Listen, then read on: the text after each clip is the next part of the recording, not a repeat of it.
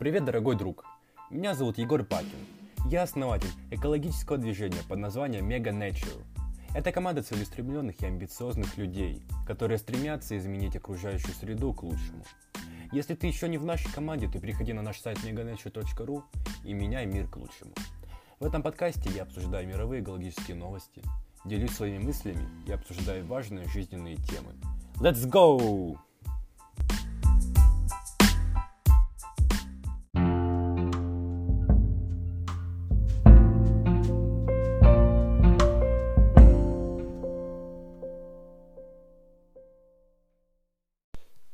Привет, дорогой друг! Сегодня я хотел бы с тобой поговорить о том, как весь мир постепенно э, приходит к более экологическим движениям, как э, весь мир начинает предпринимать очень много экологических каких-либо действий, шаг, шагов, что, конечно же, влияет очень сильно на нашу природу, на нашу окружающую среду. И сегодня я бы хотел поговорить о таких примерах, о таких компаниях, о таких людях, которые делают такие поступки и шаги.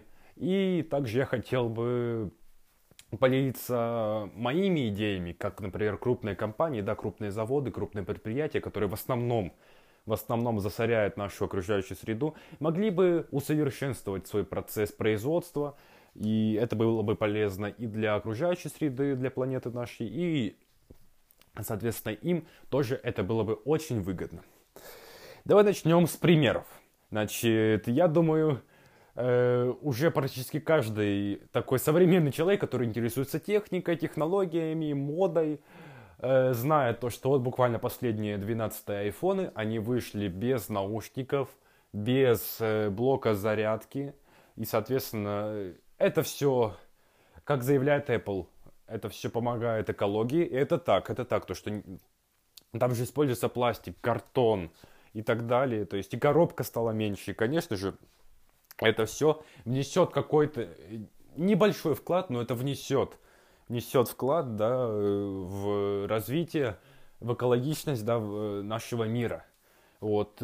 Также отличный пример это компания Tesla – Э, электромобили, да, то есть там нет никаких выхлопных газов, ничего нет, то есть и только электро, э, электродвигатели, электромашины, которые практически не загрязняют среду никаким образом.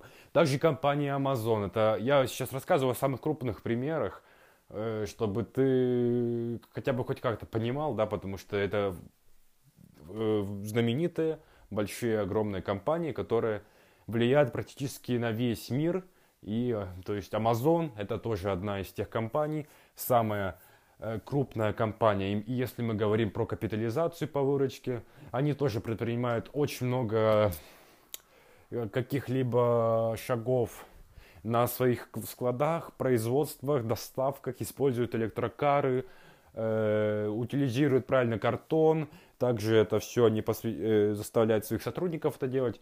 В общем, практически все крупные компании, они идут по более... Они стали идти по более экологичному пути, и это очень круто, я считаю. Конечно, это нужно было начинать еще делать лет 10-15 назад, но когда уже все люди поняли, то что вот уже звоночки, да, э, от нашей планеты, то что уже начинаются огромные проблемы, просто глобальные, именно экологические проблемы. И, соответственно, все компании, все люди начали, скажем так, трудиться на благо нашей планете, на благо нашей экологии.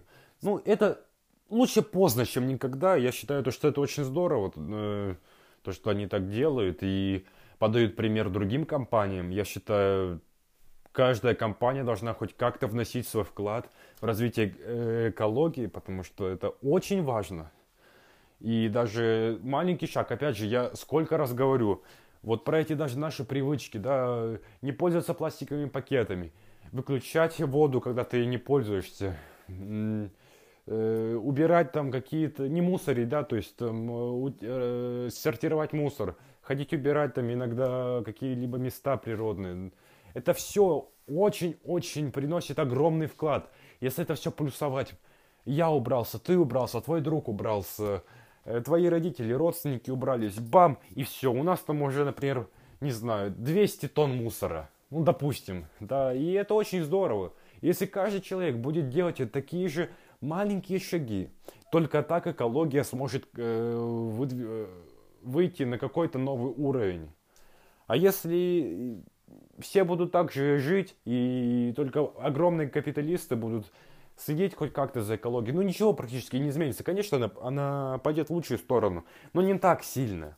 Поэтому каждый человек должен хоть как-то э, заботиться о природе, и только так мы сможем э, защитить нашу планету и спасти ее.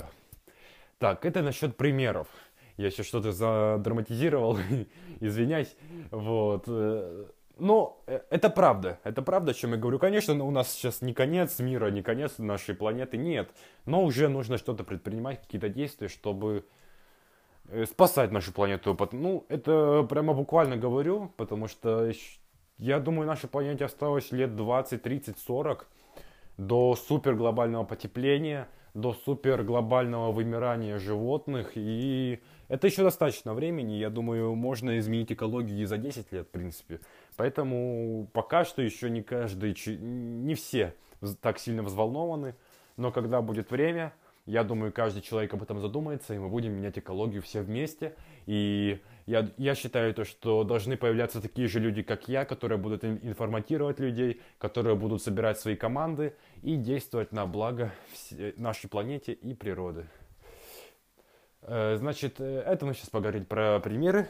Теперь давай поговорим про мои идеи, как компании могли бы оптимизировать их производство, как они могли бы спасти экологическую э, ситуацию на нашей планете, хотя бы ее улучшить.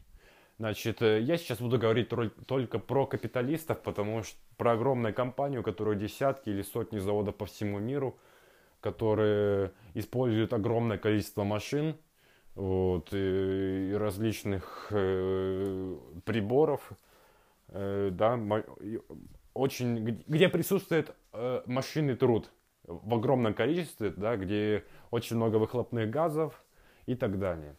Значит, э, моя первая идея – это заменение любого машинного какого-либо прибора, да, то есть там те же машины, те же заводы, да, то есть эти, где есть выхлопы углекислого газа, которые загрязняют нашу атмосферу и приводят к глобальному потеплению. Э, например, да, государство предлагает снизить налоги на 10% таким компаниям, если они заменят э, это на электро, какую-либо альтернативу, или поставят фильтра какие-нибудь, ну что-то наподобие такого.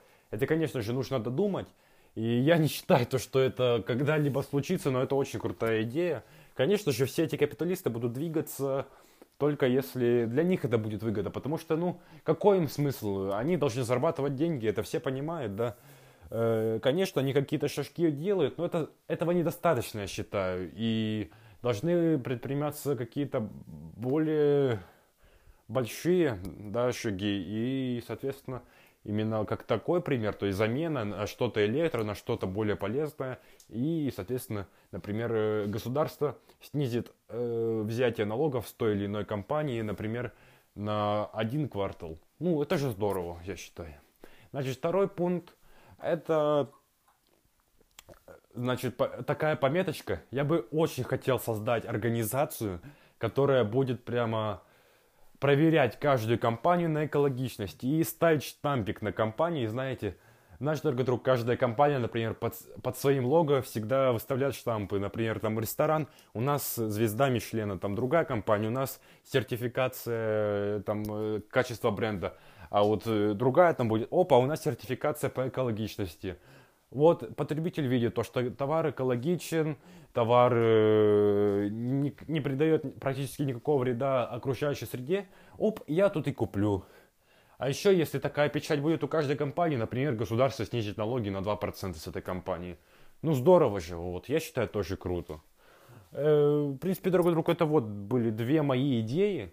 Я постоянно думаю о чем-то всегда таком, мне что-то приходит в голову, что-то я забываю, но вот эти идеи особенно вжились в мою голову.